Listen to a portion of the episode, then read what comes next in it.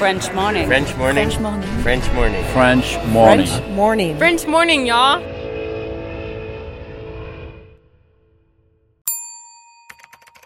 Expatrié. Nom. Adjectif. Vient du grec exo et patrida.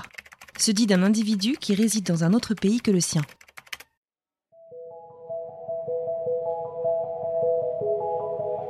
Bah, je, je sais pas si c'est un conseil, mais en tout cas, ce que je me dis, c'est que euh, c'est que je suis contente d'avoir réussi, d'avoir réussi à tenir le choc, parce que ce que je dis dernièrement, en tout cas à ma famille, à ma belle famille, c'est que si on était arrivé en janvier 2020, on serait rentré. Je pense que j'aurais pas réussi à surmonter. tu peux pas euh, rencontrer personne. je peux y rencontrer personne, euh, même si les Français t'arrivaient quand même à te voir un petit peu quoi, avec euh, la pandémie, rencontrer des nouvelles personnes, je pense que quand même ça aurait été difficile. Heureusement qu'on est arrivé un an avant. Je suis assez, euh, enfin je ça fait un peu prétentieux, mais assez fière de le ch- chemin parcouru.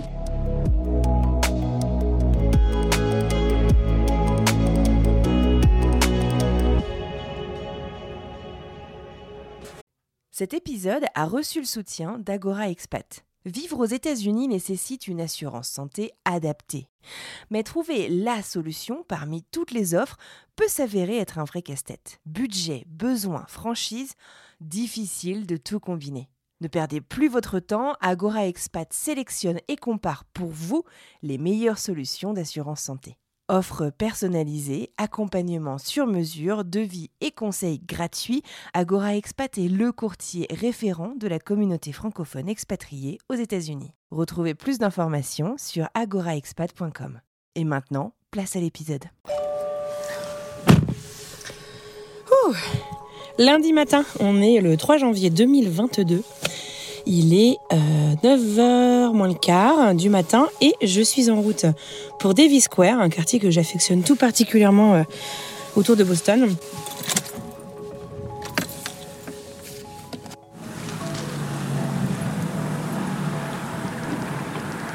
Allez, je suis un peu à la bourre.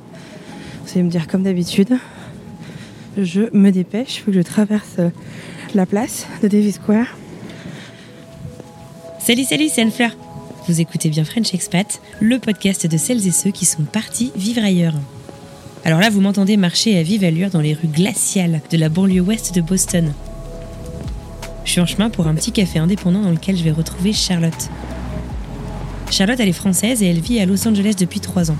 Après des débuts difficiles qu'elle a d'ailleurs raconté au micro de Cindy Collet dans Expat Family, elle s'est finalement ancrée dans sa vie californienne avec sa petite famille qui s'est d'ailleurs récemment agrandie. Alors pourquoi est-ce qu'on se retrouve à Boston? Parce que Charlotte y est en vacances. Et je l'ai contactée parce qu'en fait on échange depuis plusieurs années et ses derniers partages sur les réseaux sociaux m'ont un peu déchiré le cœur. Attendre un enfant puis le mettre au monde dans un pays qui est fermé hermétiquement, et ben c'est ce que Charlotte et de nombreuses autres familles dans le monde ont vécu depuis le début de la pandémie. Et c'est de ça qu'on va parler aujourd'hui. Allez, c'est parti.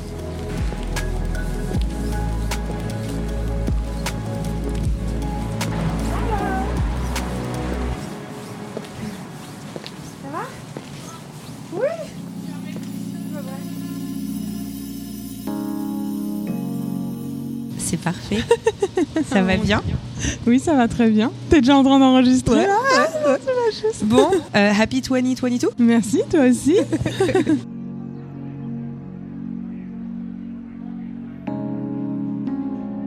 Je viens de Los Angeles Ouais. et du coup on est arrivé en janvier euh, 2019 et là en fait on est venu sur la côte est parce qu'avec la pandémie on, nous on ne peut pas rentrer en France à cause de problèmes de papier et de visa et du coup on est venu sur la côte est pour fêter les fêtes avec euh, mes beaux-parents, mais ma belle famille même euh, qui sont revenus qui sont venus de France Génial. pour euh, fêter Noël. Euh, alors je suis née en Normandie, à Deauville et après j'avais 10 ans on a déménagé en Bourgogne à Chalon-sur-Saône, à côté de Chalon-sur-Saône puis euh, et puis vers 19 ans après le bac je suis partie faire des études à droite à gauche. D'accord.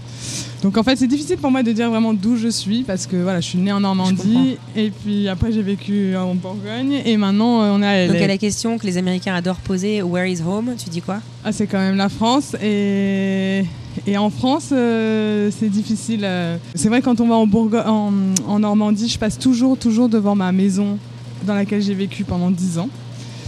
Euh, c'est vraiment un point euh, Ouais, que j'adore euh, passer, voilà. Et après la Bourgogne, je sais pas si euh, je sais pas si euh, je ferai la même. Alors, je me permets une toute petite pause. Là, vous vous demandez, mais c'est quoi ce bruit? En fait, je vous explique, on est euh, tout début janvier 2022, il fait un froid hallucinant dehors, de les moins 5, moins 10, et on est en plein pic au micron. Ce qui fait que les ventilations et les chauffages sont à fond. Et donc vous allez voir, il y a des moments où le chauffage et la ventilation, on les entend bien dans cet épisode. Il y a des moments où ils les éteignent, c'est très agréable.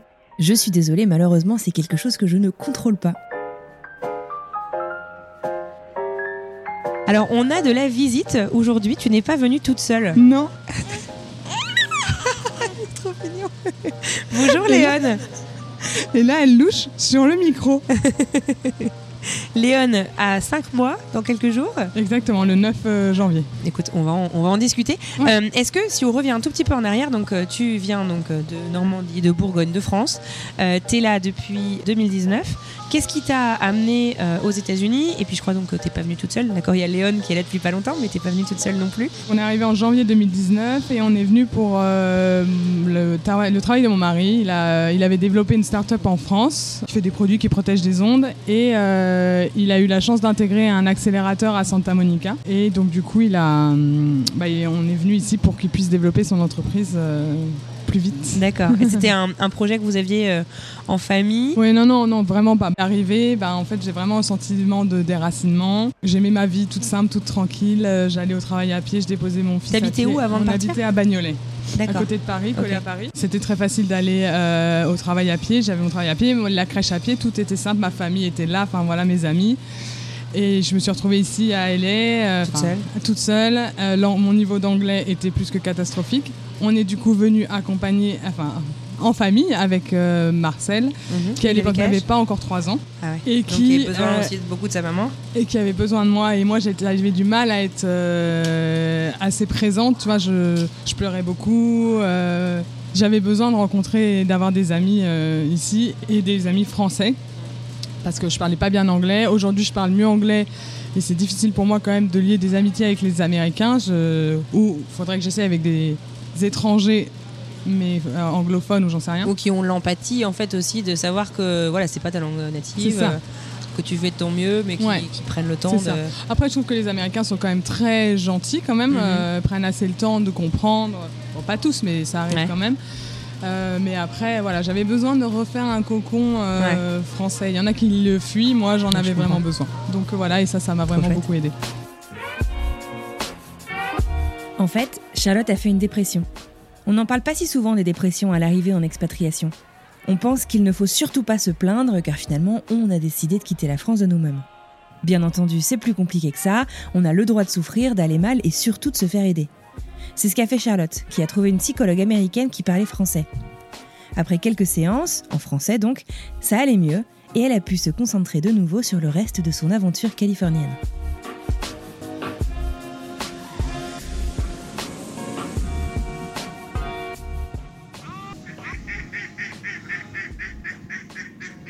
Je suis euh, dans les canaux de Venise. Je sais même pas si vous allez réussir à m'entendre avec tous ces canards qui s'éclatent.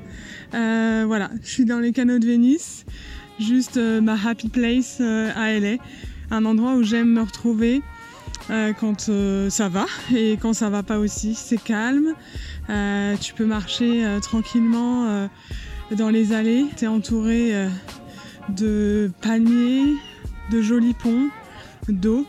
Enfin bref, c'est vraiment le bonheur cet endroit. C'est un peu un petit poumon au milieu de sur la côte ouest euh, de LA. Euh, voilà, c'est juste le bonheur de se balader ici. Arrivé début 2019 aux États-Unis, au bout d'un an, sur place, ça va mieux. Charlotte me confie que pour s'ancrer sur Los Angeles, dans sa vie, il lui faut rencontrer du monde. Après une rencontre via Instagram, la voilà lancée. Les réseaux sociaux d'ailleurs, elle les remercie, car c'est grâce à eux qu'elle s'est fait beaucoup d'amis sur place. Surtout français, car il lui est plus facile pour le moment de se lier dans sa langue maternelle. Mais vous me voyez venir. Là, on est début 2020. Et en 2020, qu'est-ce qui s'est passé? Le début de la pandémie. Alors pour Charlotte, qui venait de retrouver une vie sociale, tout s'est arrêté d'un coup.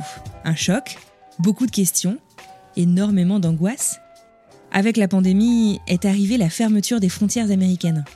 On en a déjà parlé dans un épisode spécial de la série Should I Stay or Should I Go?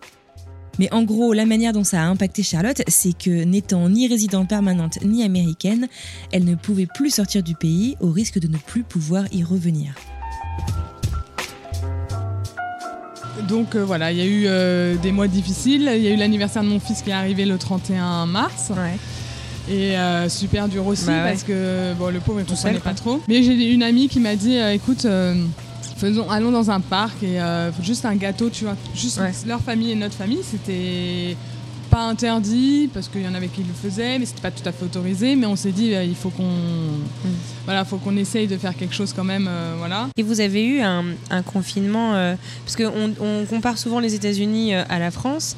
Euh, en France, ils ont eu un confinement très strict avec autorisation, etc. À Boston, c'était on vous conseille de ne pas sortir. Et les gens suivaient les conseils. Mais il n'y avait pas d'interdiction. Alors qu'en Californie, ça avait l'air quand même vachement plus strict, non? Franchement, euh, j'ai. En fait, je pense que c'est nous qui nous, nous sommes, qui nous sommes enfermés avec euh, enfin, nos amis, nous. euh, Ouais. On s'est dit non, faut qu'on reste enfermés. Ouais. Mais je crois qu'au bout d'une semaine ou deux ou je sais plus, on s'est dit c'est plus possible. Enfin, on peut pas rester enfermé. Alors je comprends que les Français, ça, ils ont dû, ça a dû être Ça a terrible. dû être horrible. Mais la différence, je trouve, avec la France, c'est qu'en tout cas à LA, tu peux marcher dans un quartier et ne croiser Personne. Personne. Ouais. même sans pandémie. euh, c'est tellement immense que voilà, donc vous pouvez juste faire le tour de notre quartier, euh, voilà. Mais, euh, mais oui, c'était c'était vraiment dur de se sentir, sentir enfermé et, et loin de nos familles et la peur pour ceux qui sont en France. ouais, on est, mais on s'est quand même, on s'est quand même enfermé pendant plusieurs mois. Entre guillemets. En tout cas, on n'a pas vu de personne, sauf pour l'anniversaire de notre fils, pendant jusqu'au mois de juin à peu près, je crois. Et puis après, par contre, on a, on a lâché un peu la bride.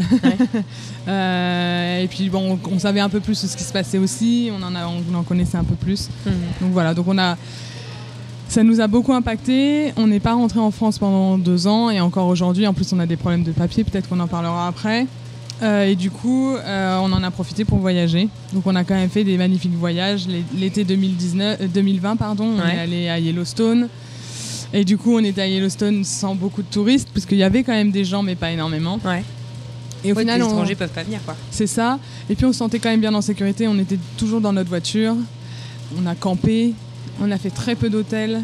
Euh, donc euh, voilà, on, est- on a essayé de limiter euh, les contacts. Donc voilà, c'est l'avantage, on doit dire, de cette pandémie, c'est qu'on a nous, on a pu voyager un peu Ouais. euh, Vous avez autour de découvert d'autres manières Ouais. d'explorer. C'est ça. Today, the World Health Organization officially announced that this is a global pandemic. I have decided to take several strong but necessary actions to protect the health and well being of all Americans. To keep new cases from entering our shores, we will be suspending all travel from Europe to the United States for the next 30 days. The new rules will go into effect Friday at midnight. Le travel ban, donc on le disait, donc euh, c'est euh, Donald Trump à l'époque qui était président des États-Unis, qui a annoncé donc euh, courant mars fermeture des frontières, pas pour tout le monde, mais pour les détenteurs de visa euh, et pour des pays en particulier où à l'époque la pandémie était moins bien gérée. Les choses ont évolué comme tout le monde le sait, mais c'était donc notamment la Chine, l'Europe, les, la zone Schengen. Schengen. Et c'est tout, c'est tout L'Amérique du Sud, non Euh, je crois qu'il y a eu l'Amérique du Sud quand même, hein, le Brésil et tout ça aussi. Je crois qu'ils n'avaient pas le droit de venir euh, aux US. C'est ça. Et donc, euh, c'était fermé, mais. C'était fe- fermé si les gens essayaient de venir directement. Mais ils pouvaient euh, faire euh, ça. Il y avait, il y avait une espèce de loophole, comme on dit. Ouais, alors il y avait, il y avait plusieurs possibilités. On pouvait. euh, fallait passer 14 jours dans un pays hors espace Schengen. Mais par exemple, je crois qu'il pas le Canada, parce que le Canada aussi avait drôlement fermé ses frontières. Mais par contre, tu pouvais faire le Mexique. Ou euh, comme une super copine, Alison, La fait la Turquie. Mais il Ouais. fallait rester 15 jours euh, dans ce pays-là. 14 jours. C'est un budget, le temps. On voulait toujours pas prendre le risque. Encore une fois pour l'entreprise de, de Thomas. Puis finalement, on avait un peu peur. hein. Moi, j'avais quand même un peu peur de ce, de ce virus, etc.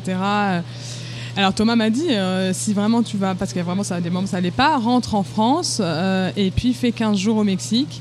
Et nous, on viendra te retrouver pendant une semaine sur les deux. Mais sincèrement, je ne me voyais pas faire ça parce que je voulais au moins passer 15 jours en France. Donc en plus 15 jours au Mexique, ça fait un mois à le laisser gérer tout seul notre fils. Oh, il est tout à fait capable, hein, on est bien mm. d'accord, c'est pas du tout ça, mais je trouvais que c'était un peu, ça faisait beaucoup. Long. Et du coup, en effet, nous on était donc détenteurs de visa et impossible de, de rentrer comme on voulait. Ouais. À mesure euh, que tout ça euh, progresse, bah voilà, on attend, vous attendez vos papiers, vous attendez euh, tout ça. Et tu tombes enceinte Ouais. En 2020, on s'est dit pourquoi pas? Alors pas en début 2020, évidemment. pareil, le moral n'était pas au beau fixe, mais au fur et à mesure. Et puis là, tu découvres les, règles de la santé, les règles des, des assurances maladie aux US, en tout cas la nôtre, qui est en fait une internationale, me demandait d'avoir 10 euh, mois de carence, 10 mois pendant lesquels je n'ai pas le droit de tomber enceinte, ou en tout cas ce ne sera pas pris en charge.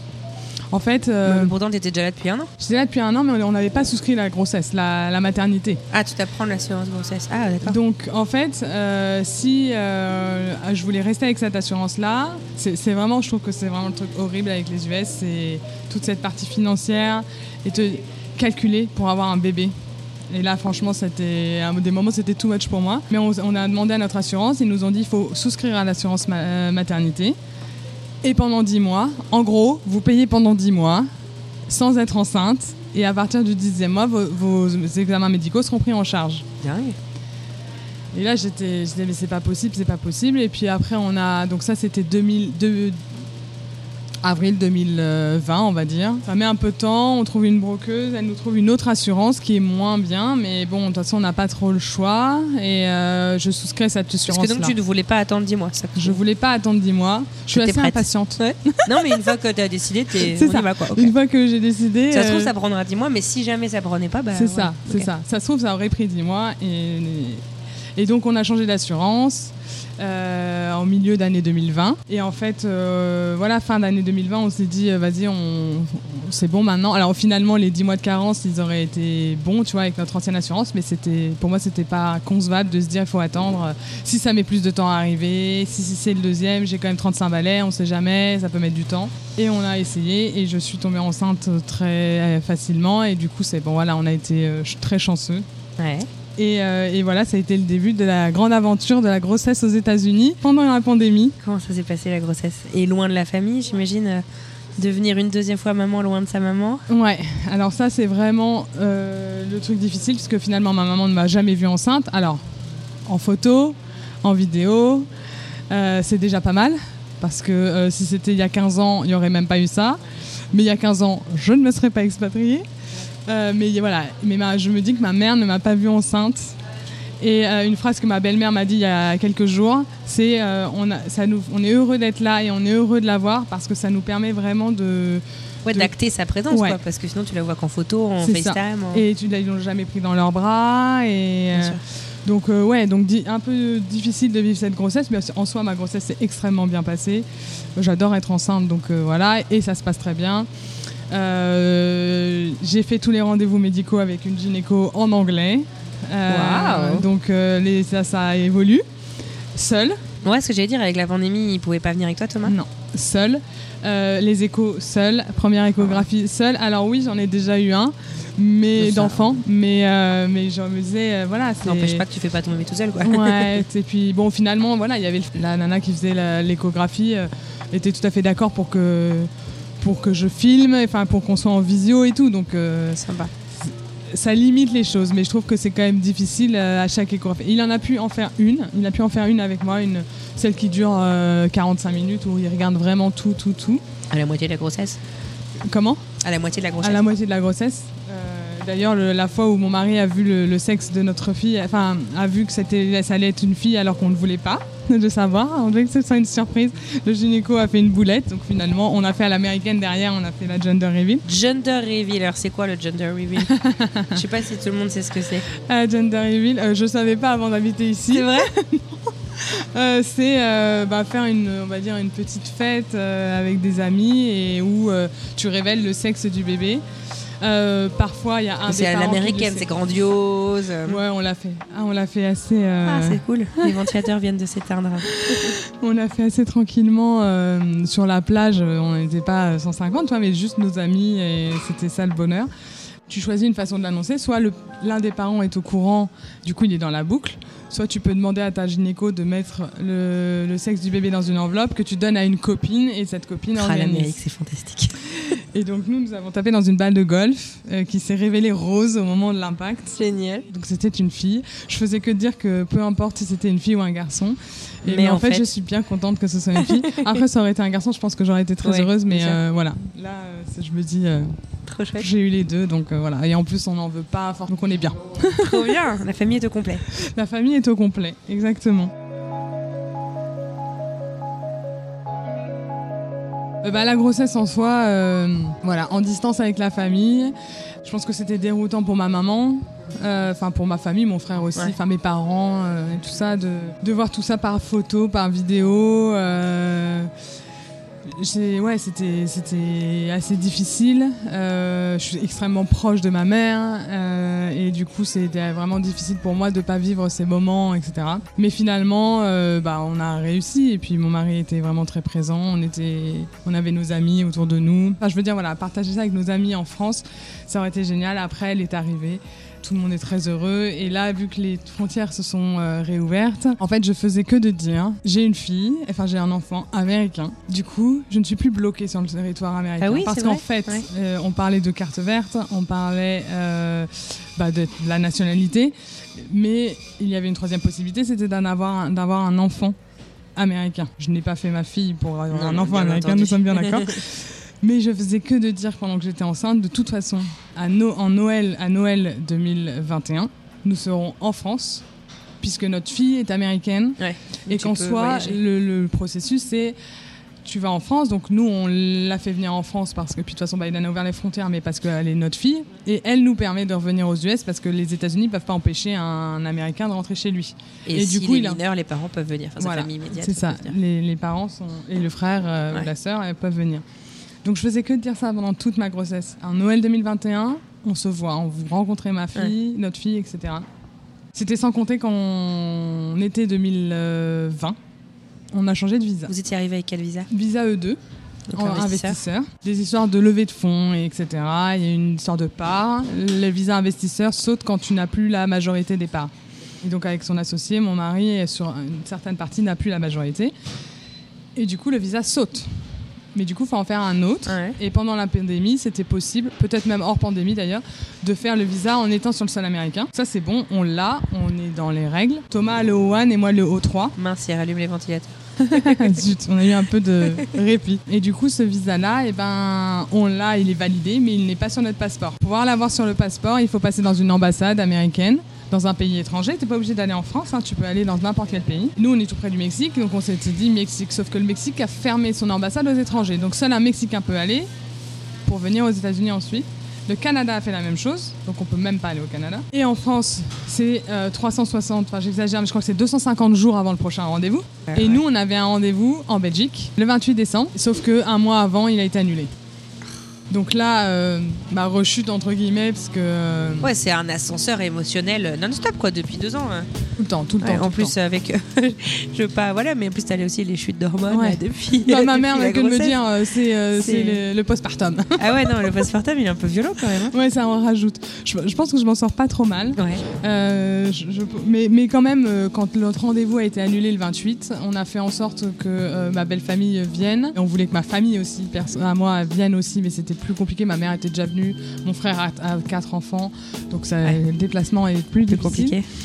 Euh, mais du coup, voilà, on a fait en sorte quand même de se voir, et heureusement, parce que c'est vraiment difficile euh, de se sentir en fait euh, complètement prisonnier. Euh, quand j'ai déposé ma mère à l'aéroport quand elle est repartie, parce que j'ai quand même eu, la- chance de la voir, parce que quand Biden a réouvert les frontières, du coup ma mère s'est empressée de venir. Elle- Ouais. les, les frontières ont ouvert le 8, le 10, elle était là. Génial. Euh, donc ça, c'était vraiment génial. Toute l'année 2020, on, on était euh, pendus aux paroles de Biden. On s'était dit, il va parler au mois de mars. il a rien dit ou juste dit que c'était prolongé. On entendait parler du mois de mai, finalement rien du tout. Beaucoup de rumeurs en plus Beaucoup à chaque de fois. rumeurs, voilà. Et, et du coup, l'été, on s'était dit, bon, l'été quand même, enfin pareil, en, en début 2021, tu te disais, euh, quand même cet été, ça va réouvrir, quoi. Que, que dalle. Euh, C'est resté fermé combien de temps finalement? Les frontières bah, de mars 2020 à novembre 2021. Ah, vache. Donc pas deux ans, mais presque. 18 mois. Ouais. Ouais, 20 mois. 20 mois. Et tout, voilà, surtout, c'est surtout que cette année 2021, c'était t'étais pendu à l'annonce, quoi. Et à chaque fois, il n'y en avait pas. Et euh, quand je parlais d'Alison, euh, Alison, à un moment, elle n'en pouvait plus. Elle a dit Bah, moi, je rentre cet été et je passerai 15 jours euh, en Turquie. Tant pis, mais j'en peux plus. Et c'est sûr que ouais, c'était dur. Moi, avec la grossesse, j'avais encore plus peur de faire ça. Euh, alors, je me suis fait vacciner pendant la grossesse. Euh, je sais que ça a étonné parfois, surtout en France. Je crois que ça. Bon, pas ma famille ni ma belle famille, mais euh, j'ai des amis que ça pouvait étonner, etc. Finalement, moi, tout s'est bien passé. Elle est en pleine forme. Voilà. Après, il y a eu sans doute des expériences plus dramatiques.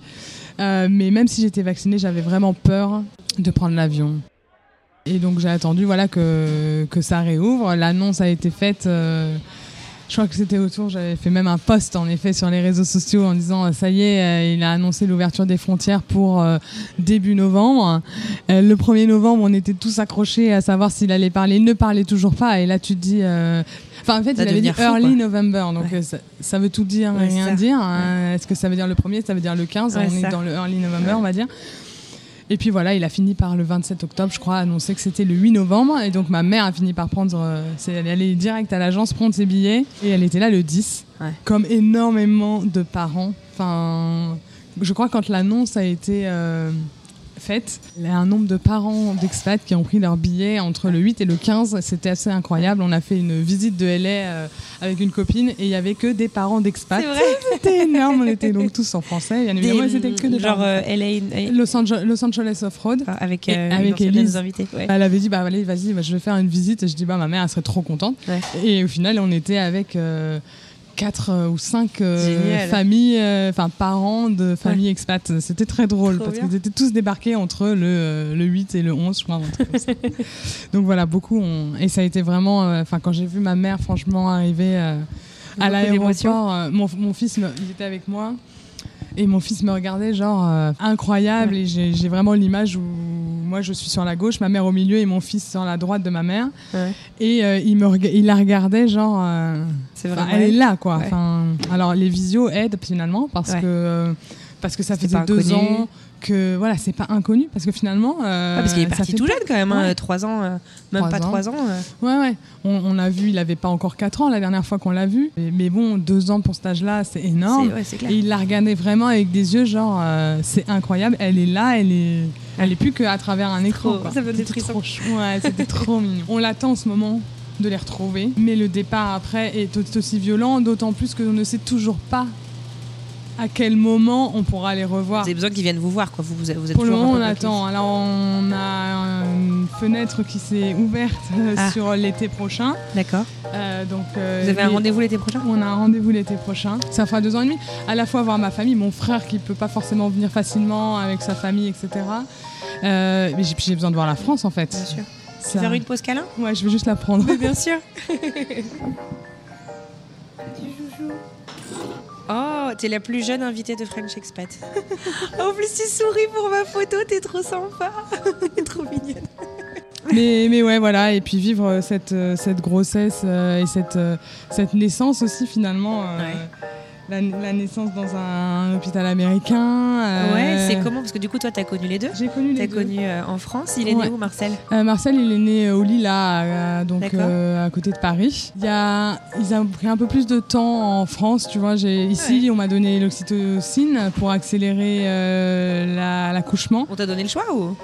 Alors on me disait, euh, faut que tu. En fait, j'ai perdu les os comme dans un film américain, euh, genre la- le seau d'eau, mais j'en ai. Bon, on va croire que je fais que de pleurer, mais c'est pas vrai en plus. Mais ça m'a tellement surprise. Euh, pour Marcel, ça s'est fissuré. J'ai mis euh, 12 heures à perdre goutte par goutte, et là, euh, c'était un seau d'eau. Euh, on a mis deux heures à, arri- à arriver, tu vois, on était tranquille quand même. Et puis au bout de deux heures encore, je crois qu'ils m'ont dit, ça serait bien que tu le prennes. Et puis, euh, moi, j'ai été en, contact avec euh, une copine qui est doula, euh, qui est à Hélène normalement, mais ce moment-là, elle était en France. Le terme doula, D-O-U-L-A, désigne une femme, très souvent, qui accompagne la mère et le couple pendant la périnatalité, c'est-à-dire pendant la grossesse, ou voire même le désir de grossesse, l'accouchement et même le postpartum. Il s'agit d'un accompagnement qui n'est pas médical et qui soutient la personne, son client, donc pas un patient, d'un point de vue pratique et moral. Aux États-Unis, c'est très fréquent d'avoir recours à une doula pour son accouchement notamment. Les services de maternité proposent d'ailleurs bien souvent une liste de doulas avec lesquelles ils travaillent régulièrement. Euh, et là, elle est française, donc en plus, quand tu es une française qui accouche aux US, tu as plein de questions quand même. Euh, tous les tests sont pas exactement les mêmes. Euh, et puis, en fait, finalement, je crois que tu as toujours peur de, quand, ta gynéco te conseille de faire un truc, tu dises oui et que ça te coûte 1500 balles. C'est ah bête, ouais, tu as, vois. T'as vraiment eu cette crainte ah tout ouais. du long de ta grossesse Ah de, ouais. Ah oui, ça oui. Truc? Ah ouais. Ah oui, oui, oui, ça j'ai vraiment eu. Euh, c'était vraiment le côté. Parce que j'avais une amie qui a accouché, qui est canadienne, qui a accouché ici. Et genre, par exemple, elle a accouché au Cedar Sinai, qui est un énorme hôpital à LA Ouais. où euh, beaucoup de stars accouchent, etc. Et pas que. Et euh, elle a demandé du doliprane, je sais plus pour quelle raison, et ils lui ont fait payer. C'est bête. Ils lui ont fait payer 20 dollars la gélule. Je veux dire, c'est, tu vois, il y a des trucs, Ouais. tu te, alors elle l'a pas payé, hein, évidemment, c'est pris dans l'assurance. Tu le vois ça que quand tu reçois la facture, tu vois. Est-ce qu'on peut expliquer effectivement C'est vrai que le, le coût des choses, euh, ton assurance couvre beaucoup de choses, mais c'est hyper impressionnant parce qu'en France, tu C'est reçois ça. pas, tu reçois pas la facture qui te montre combien ça a coûté à ton assurance. En Exactement. fait. Et là, tu reçois ton truc et tu fais waouh, heureusement que je paye pas. Voilà, heureusement que je paye pas ou, ou que je paye que certaines choses. Euh, oh, j'ai pas coûté cher parce qu'au final, ils n'ont pas eu le temps de me mettre ni la péridurale, euh, ni rien du tout. Ah, J'ai eu aucun affaire. médicament. Oui, alors un peu moins pour mon, mon, mon psychique. périnée. Ouais, mon périnée et ma tête aussi parce que franchement, j'ai souffert le martyr. Oh, ma Mais au moins, j'ai pas, j'ai eu aucun médicament finalement. J'ai eu Ah. l'oxytocine. Et ben après coup, elle a été géniale parce qu'elle est restée en contact avec nous par WhatsApp parce qu'elle était en France, mais elle nous a beaucoup aidés. Parce que oui, mon mari il est bilingue et du coup il peut, mais il n'est pas, il est pas médecin. Et du coup, quand on m'a dit euh, faut que je te donne l'oxytocine pour accélérer le, truc, toi tu dirais oui parce que tu fais confiance et puis finalement tu n'es peut-être pas obligé de l'avoir tout de suite. Et, et donc du coup, euh, Mathilde me disait euh, demande de, de le repousser. T'en as pas besoin. Après avoir perdu les os, tu peux mettre 12 heures pour accoucher ou 24 heures même, je crois, ou je sais plus. Donc eux, ils veulent que ça aille vite. Et du coup, moi, moi je Ouais, on t'avait pas vraiment donné l'option. En fait, on t'a dit on va faire ça, on t'a pas dit on va peut-être faire ça. Est-ce que qu'est-ce que vous en pensez c'est ça. Ouais. C'était euh, Donc elle, elle te permet d'être un peu. Moi, la manière dont vous me l'avez expliqué, le rôle de la doula, c'est que c'est des, c'est ton advocate. Je sais pas comment tu dirais trop Exactement. C'est pas vraiment avocat, mais ton, ton défenseur, la personne qui va, qui, qui, qui a ton, ton intérêt vraiment à cœur. euh, C'est ça. euh, Surtout qu'aux US, on dit beaucoup qu'ils veulent que ça aille vite, ils veulent que Pour libérer ça- le lit. Voilà, parce que plus ça va vite, moins ça coûte cher. Enfin moi, ça leur... plus ça leur rapporte, je veux dire plutôt. Donc moi, ils m'ont dit prends l'oxytocine. Et quand j'ai dit euh, que euh, notre doula, alors ils, ont, ils un peu rigolés parce que ils nous ont dit elle arrive. On dit non non, elle est par message parce qu'elle est en France. Tu vois, ils se sont dit euh, ben, normalement, tu vois, elle est là la doula, elle est pas par message. Et euh, ils ont dit oui oui, euh, ok on attend, mais la gynéco par contre elle a dit euh, pas plus de deux heures. Donc on a gagné du temps. Nous, on voulait repousser, je crois, euh, Mathilde nous conseillait de 4 heures ou quelque chose comme ça. Et on a gagné 2 heures, on va dire. T'es t'es bilingue, tu peux très bien parler la langue, mais au final, c'est pas ton. Ouais, il n'y a pas que la langue en fait qui, qui, qui, qui, qui change. quoi. C'est ça. euh, C'est alors oui, quand tu vas accoucher en France, tu connais peut-être pas non plus comment tout se passe. On est bien d'accord, mais tu peux peut-être plus poser les questions. C'est plus facile de comprendre. Euh, là, euh, entre euh, la panique de me voir souffrir et, tous les médicaments qu'on veut me donner, bon bah mon mari il a géré, tu vois. Mais c'était très bien qu'il y ait Mathilde de l'autre côté qui nous conseille. J'ai voilà 30 minutes de douleur, mais finalement voilà c'est ça a été tout le monde allait très bien. Mais c'est voilà, je pense que on peut se dire qu'on est assez forte pour le faire toute seule, même à l'étranger. En tout cas moi je me le disais pas forcément hein, parce que je me disais juste que mon mari allait gérer au niveau de la langue. Et, euh, et en fait non, je pense que la doula ça aide vraiment beaucoup. Mais non, mais c'est un super conseil ça du coup à donner parce que les doulas, c'est, j'ai l'impression que ça commence un peu à être démocratisé en France. exactement. Mais euh, il y en a pas tant que ça. Et puis on sait pas toujours exactement en fait en quoi ça consiste. Ouais. On sait pas si c'est un peu du, bah, pour euh, parler crûment, du bullshit ou du ou du vrai quoi. mais c'est quelque chose qui est quand même vachement euh, répandu euh, et dans pas mal de pays finalement. Et c'est Ouais. peut-être c'est peut-être chouette en fait, effectivement, qu'on parle la langue ou qu'on la parle pas. Finalement, Ouais. on connaît pas forcément le système de santé. On connaît, on apprend à connaître son corps euh, quand on accouche, euh, même si c'est la deuxième fois, même si c'est la douzième fois. Euh, tout se passe pas toujours pareil. Donc je pense que c'est un bon conseil à donner à des, des femmes qui donneraient naissance bah, à l'étranger ou pas d'ailleurs. Ouais, ouais, ouais. Je faisais que dire à Mathilde, j'y arriverai, mais finalement, je pense que elle a, elle a vraiment été de très bons conseils et, euh, et on était tous les deux rassurés avec Thomas quand, euh, quand elle nous répondait et que, et que elle nous aidait à, à comprendre. euh. Donc les cyberdoulas, c'est euh, la doula du futur. C'est ça, il faudrait, faudrait qu'elle rajoute. Et alors, euh, au moment où, euh, où tu as accouché, donc c'était en plein milieu de l'été euh, 2021, euh, donc les frontières étaient encore fermées. Et c'est aussi là qu'il y a énormément de monde qui ont commencé à rentrer, moi la première, hein. Euh, mais j'imagine que ça n'a pas, été facile non plus euh, en fin de grossesse de voir les gens qui commençaient à se retrouver et dire ok moi je suis encore bloqué, ça commence à être, euh, Ouais. à être long, enfin sans les visites quoi, parce qu'on sait que tu es bloqué là, mais le fait d'avoir revu les gens, faut les serrer dans tes Ça bras, c'est différent quoi. Ouais, ouais, bien sûr. Ah non, ça a été vraiment, ça a vraiment été difficile. Euh, c'était pas, je sais pas, j'en voulais à personne et j'étais très heureuse pour les personnes qui rentraient, etc. Euh, mais oui, de mon côté, euh, c'était peut-être une petite forme de jalousie aussi. Pourquoi pas moi Alors après, je venais d'accoucher, donc euh, de toute façon, c'était pas possible de rentrer. C'était difficile et puis surtout, parfois dans certains, certaines personnes râlent sur, sur le retour en France, alors que moi j'étais bloquée. Des fois je me disais, mais par exemple, je sais pas, la France c'est plus ce que c'était. La France, euh, les gens râlent. Le français est râleur tout court quoi. Oui, même, non, mais c'est vrai, mais, mais moi aussi je râle. le moi premier. aussi. Ça. Mais c'est juste que moi de l'autre côté, tu vois, j'étais. Alors parfois j'ai coupé euh, Instagram où je regardais pas trop les personnes qui étaient en France, tu vois. C'était pas la peine de moi me Oui, faire remuer du le couteau dans la plaie quoi. Comment? De remuer le couteau dans la plaie. C'est ça, c'est ça. Et puis au final, j'étais contente pour ceux qui rentraient, Ouais. Euh, mais, mais moi, ça me faisait plus de mal qu'autre chose. Bien sûr.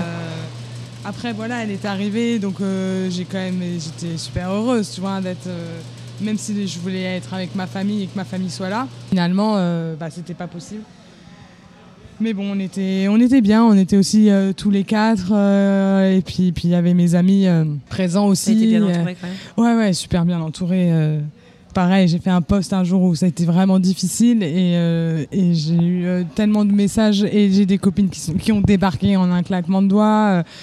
Voilà, j'étais vachement bien entourée quand même en, en tant qu'expatriée. euh. Et je crois que tout le monde a très bien compris que c'est extrêmement difficile pour moi d'être loin de ma famille, toutes mes amies, etc. Et du coup, bah, elles répondent présent euh, vachement et ça fait chaud au cœur, quoi. Et pour terminer la balade du jour, je vous laisse écouter le bruit de l'eau, de l'océan.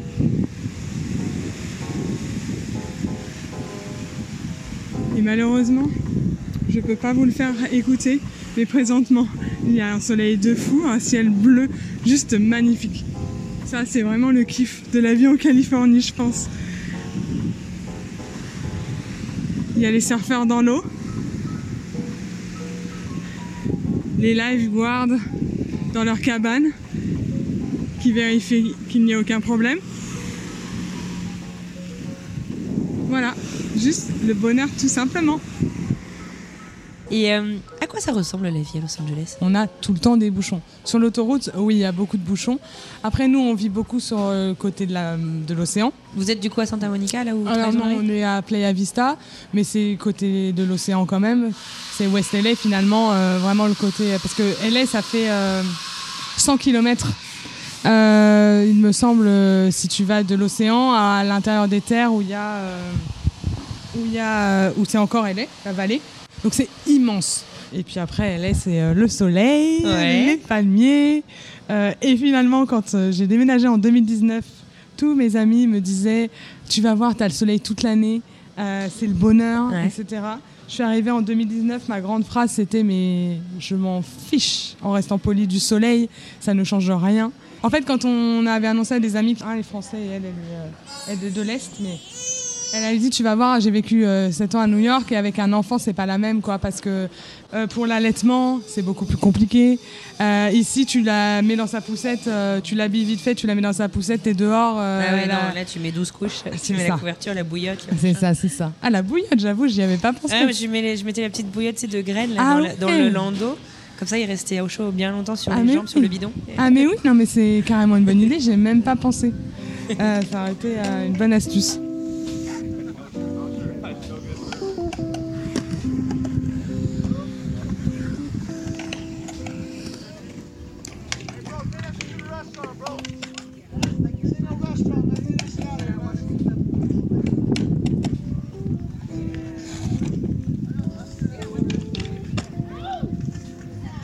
Je sais pas vous, mais perso, j'adore l'ambiance.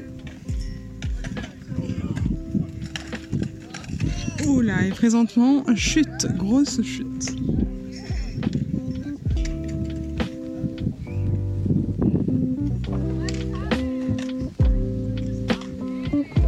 Alors donc du coup, a priori, la vie à Los Angeles, ça te plaît? Qu'est-ce que tu fais toi de, dans ta vie euh, à LA À quoi ressemble ta vie en fait là-bas? Quand on est arrivé, on était en visa investisseur, comme on disait tout à l'heure, en E2. Donc moi j'avais euh, le 3 et j'avais un permis de travail. D'accord. Pendant 8 mois, j'étais pas prête à travailler, c'était clair. Donc t'as un peu bossé ou t'as pas bossé?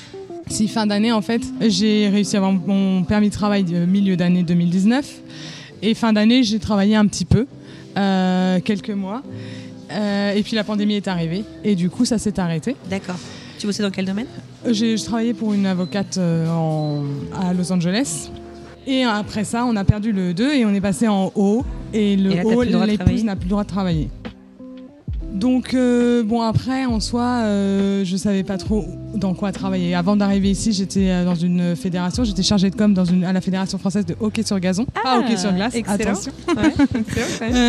du, coup, du coup, je bossais dans la com, mais je sais pas, ici, j'avais pas forcément envie de faire la même chose. Bon, bref, de toute façon, je ne pouvais plus travailler. Puis, bah, on a discuté ensemble avec Alison et puis avec toi de la possibilité de faire un podcast aussi sur l'expatriation.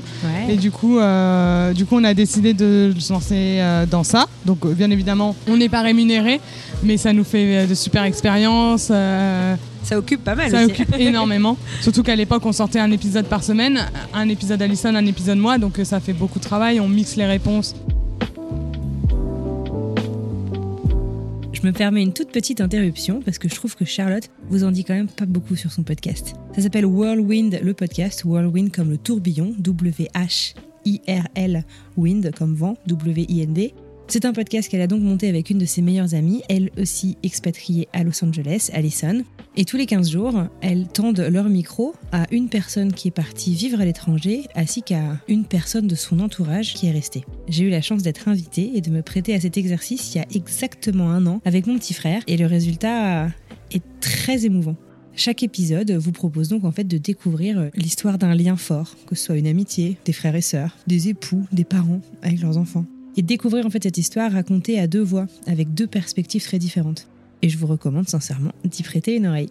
On y retourne. Finalement, bah, j'ai Marcel euh, à m'occuper, même s'il allait à l'école euh, toute la journée. Bon, bah, ça, ça occupe. Qu'est-ce que tu fais pour le fun à Los Angeles? Ah, pour le fun, Quels sont les trucs que tu aimes faire? Ah, j'aime beaucoup faire des hikes. On marche, euh, on marche pas mal, des randos.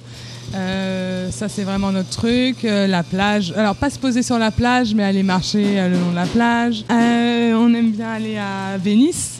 avec il y a le skatepark méga connu. Je pense qu'il est connu pratiquement mondialement, je pense. Alors rando, on va dire le Griffiths, parce que tu peux tu peux te garer en bas tu peux faire une petite rando pour arriver au Griffiths ou tu peux carrément qui est sur les hauteurs de LA sur les hauteurs de LA vers un, peu plus vers downtown euh, on n'est pas au bord de l'eau là à ce moment là tu montes tu peux monter c'est une petite rando je dis pas 45 minutes peut-être ou un truc comme ça tu arrives au Griffiths et après tu as largement de quoi faire en rando tu peux monter plus haut pour le voir d'en haut puis avoir la vue sur downtown derrière. Enfin voilà tu as un nombre de en rando, hike, dans ce coin-là. C'est vraiment magnifique. Et quand tu arrives du coup à, à l'observatoire, tu as une magnifique vue sur, euh, sur Los Angeles.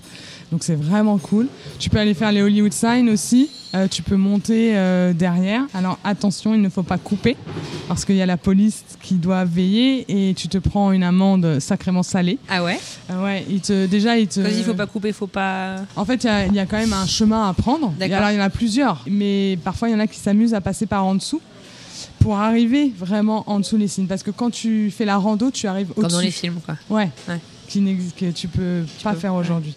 Et tu, tu peux espérer arriver par en dessous parce que finalement, quand tu fais la rando, tu arrives par au-dessus. Et donc, tu les vois pas.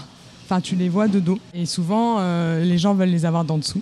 Tu peux pas les t'asseoir sur le haut de Hollywood, tu vois, genre comme dans les films. C'est pas possible, c'est pas autorisé. Mais voilà, celle-là, elle est vraiment chouette. Après, tu en as une autre qui s'appelle Runyon Canyon. Euh, c'est pas très long non plus. Euh, et puis pareil, tu fais une boucle, et tu as une magnifique vue. Tu peux y aller au coucher de soleil. C'est enfin, voilà, magnifique. Tu as plein de, marches comme ça euh, dans les montagnes, avec des belles vues sur LA. Euh, tu peux faire un tour sur le pier de Santa Monica aussi. Alors c'est très touristique, mais, euh, mais franchement, tu sais à faire au moins une fois quand tu vas à LA. c'est vraiment chouette. Moi, mon, mon endroit favori, je pense que les personnes qui me suivent le comprendront, ce sont les canaux de Venise. Ouais. C'est splendide. Bah, tu marches au milieu de maisons plus belles les unes que les autres. Tu peux te balader, il y a plein de maisons. Tu... Elles sont toutes différentes les unes des autres. Même si ça fait à peu près une cinquantaine de fois que je dois venir ici, tous les jours, tout- enfin, à chaque fois, je découvre un nouvel endroit, une nouvelle maison. Euh, voilà, c'est juste le bonheur de se balader ici. Qu'est-ce que c'est Est-ce qu'il y a une spécialité, un truc à goûter absolument à LA Je dirais les street tacos. Euh, en fait, à beaucoup d'endroits dans la rue, des petits camions euh, où ils font des street tacos. Ouais. Et euh, ils peuvent être euh, très très bons. Après, à regarder un peu sur Google, tu vois, pour voir les notes aussi, parce qu'il y en a qui sont plus ou moins bons. Ouais. Mais tu peux facilement te régaler et pour pas très cher. Mhm. Après, il y a des restos, on va dire LC, c'est LA, c'est quand même très la culture, le culte du corps, ouais. euh, le bien-être, euh, etc. Donc, tu as des trucs euh, où tu manges des avocados toast. C'est bon en même temps. C'est délicieux. J'adore ça, c'est vrai. Donc, tu as The Butcher Daughter sur euh, Kinney, qui est aussi une rue assez sympa à faire et qu'on on y va assez souvent. Euh, et on mange très souvent une, une glace chez Salt and Straw. Mon Dieu, délicieux. Trop bien. J'en ai les papilles qui pétillent. Ouais, cette rue-là est assez sympa parce que le truc de LA, t'as pas beaucoup de rues commerçantes, entre guillemets. Tu sais, comme. Ouais. En fait, il faut pas une rue vraiment pas. piétonne, euh, le centre-ville de, Non, c'est des malls. de, de Bagnolet, comme Voilà. non, mais en fait, le truc, c'est que. Et là, je l'ai revu avec ma belle-mère euh, qui était là et, et j'étais comme ça quand je suis arrivée. Il faut pas espérer retrouver ce que tu as en France, aux États-Unis. Et encore moins à LA, je dirais, parce que tu te déplaces pas à pied, t'as pas de centre-ville. Euh, Est-ce qu'on peut aller au centre-ville? Mais il y a, en fait, il n'y a pas un, un centre-ville. Et, et c'est assez difficile euh, finalement à concevoir que tu pas euh, un centre-ville où tu puisses faire des boutiques, où, tu acheter ton pain. Je veux dire, acheter ton pain à LA, les boulangeries qui sont à peu près bonnes sont aux quatre coins de LA. Ouais. Donc voilà. Mais, mais Abbot Kinney, c'est quand même une rue avec des restos, quelques commerces. Voilà, ça te replonge un peu. voilà, et une très bonne glace. Est-ce qu'il y a un petit conseil que tu pourrais te, te chuchoter euh, à l'oreille Peut-être, euh, je sais pas si c'est au début de ton expatriation ou peut-être euh, quand, quand les frontières ont fermé. Tu Est-ce qu'il y a un petit truc que tu pourrais te dire qui t'aurait peut-être aidé avec le recul en fait de tout ce qui s'est passé même si c'est pas fini ton aventure ici? Bah, je, je sais pas si c'est un conseil, mais en tout cas, ce que je me dis, c'est que, c'est que je suis contente d'avoir réussi. D'avoir réussi à tenir le choc parce que ce que je dis dernièrement, en tout cas à ma famille, à ma belle famille, c'est que si on était arrivé en janvier 2020, on serait rentré. Je pense que j'aurais pas réussi à Bah, surmonter. tu peux pas euh, rencontrer personne. je peux y rencontrer personne, Euh, même si les Français t'arrivaient quand même à te voir un petit peu quoi, avec euh, la pandémie. Rencontrer des nouvelles personnes, je pense que quand même ça aurait été difficile. Heureusement qu'on est arrivé un an avant. Je suis assez, euh, enfin, je ça fait un peu prétentieux, mais assez fière de le ch- chemin parcouru. Tu peux être là, fière de ouais, ouais, ouais, non, mais bon Ah, ça après. c'est français, hein, de pas oser être fier de ça. Bon, je suis- fier de Je ça. suis fière de moi. Euh, j'ai eu un bébé aux US. Je veux dire, ma belle-mère, quand elle est venue nous voir en, en février euh, 2019, donc j'étais vraiment, j'étais au fond du trou. Elle était vraiment inquiète, tu vois, et elle me dit, tu sais, Thomas, il t'a toujours dit, si ça va pas, vous pouvez rentrer. Ouais. Et c'est vrai. Il m'a toujours dit. Et moi, j'étais un peu. À la fois, j'étais fière à me dire euh, Attends, je vais quand même y arriver. Je suis pas non plus. euh, je vais y arriver. Euh, en plus, on est là pour son entreprise. C'est la chance de sa vie, clairement. Euh, une chance comme ça, ça je pense qu'elle ne reviendra pas deux fois. Donc, je devais y arriver, en fait. Ouais. Donc, euh, donc j'ai réussi en 2019. 2020, on s'est pris un coup parce qu'il y a eu la pandémie. Et au final, on a réussi. Euh, j'ai eu un bébé aux États-Unis. Enfin, franchement, je pense que tu peux interroger ma meilleure amie ou des amis euh, qui sont en France. Euh, jamais de la vie, ils auraient imaginé que je puisse arrêter là où je suis aujourd'hui. Ouais. Et être heureuse. et être heureuse. Ah non, sincèrement, oui, c'est dur et ça me fait pleurer, oui, c'est dur. Mais il y a d'autres choses, on a vécu des trucs extraordinaires. Ça m'a énormément fait grandir. Ça m'a fait un peu couper le cordon. J'ai ma mère au téléphone tous les jours, qu'on soit bien qu'on se le dise. Mais voilà, ça m'a fait. euh, voilà, je suis devenue. euh, une- je l'étais aussi avant, mais quand même une personne à part entière. Euh, je, je gère ma, ma famille. Enfin, je sais, pas, je sais pas comment dire. Je pense que ça m'a fait énormément grandir. Euh, j'ai moins peur de tout. Je, Et voilà. puis en fait, t'apprends à te connaître beaucoup mieux, quoi. Ah en ouais. fait, parce que tu te retrouves bah, confronté encore plus en fait à tes peut-être tes doutes, des choses que tu pouvais plus facilement ensevelir, euh, Voilà, euh, on se vit, euh, quand t'étais ouais. en France, quoi. ou, ou aller me réfugier enfin chez, Ouais. mes, a- chez mes amis Ouais. en France, chez ma mère. Chez... Là, il faut que je gère un peu plus, qu'on gère nous en, en famille les trucs quoi. Donc ça fait grandir. Et, et franchement, bah ouais, l'expatriation m'a quand même changé. Ouais. Voilà, m'a fait mûrir. euh, je, pense que je suis beaucoup plus forte, quoi. Très bien. Et ben écoute, euh, merci beaucoup Charlotte, c'était super, Merci beaucoup. euh, super cool. Merci à Léon d'avoir participé, c'était très sympa de la rencontrer. Et puis bah bonne fin de séjour bostonien. Ouais, merci. Merci d'être venu jusqu'à moi.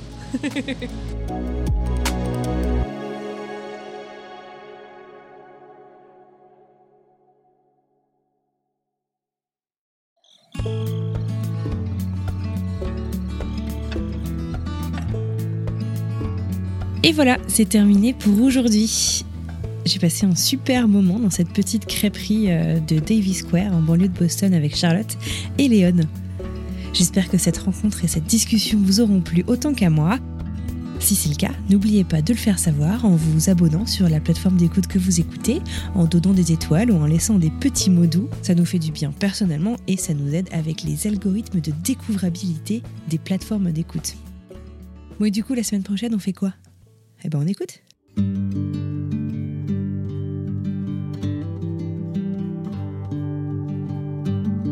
Il y, avait des enfants qui étaient vraiment euh, avec des, pathologies euh, en fauteuil roulant, euh, qui peuvent écrire qu'avec la, bouche, par exemple. hein. On, parle de cérébral palsy. Bah, ils étaient en classe avec tout le monde. Il n'y a pas cette, euh, on va dire, ségrégation. C'est normal d'avoir euh, d'avoir un ascenseur pour les fauteuils roulants à l'école. C'est pas, pas un truc, waouh. Non, non, c'est normal, c'est normal de, s'adapter à, tous les, enfants. Je, voyais pour la remise des prix, pour monter sur le podium, euh, euh, il y a une rampe, euh, le proviseur serre la main de l'enfant handicapé. Il va pas dire je vais le donner à tes parents. Non, non, non, c'est, on est à égalité. Il n'y a pas de problème, il n'y a que des solutions. Ça, ça j'aime. j'aime bien cette philosophie.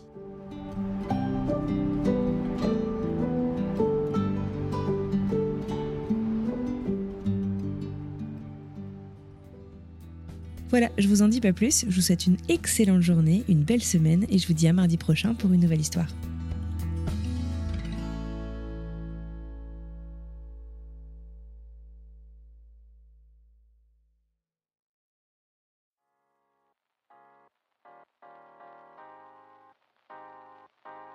Vous venez d'écouter un podcast réalisé par moi-même, Anne-Fleur Andrely, mixé et habillé par Alice Krief et produit par French Morning. French Expat n'est pas le seul podcast de French Morning. Pour retrouver tous les podcasts du groupe, rendez-vous sur frenchmorning.com slash podcast. À bientôt!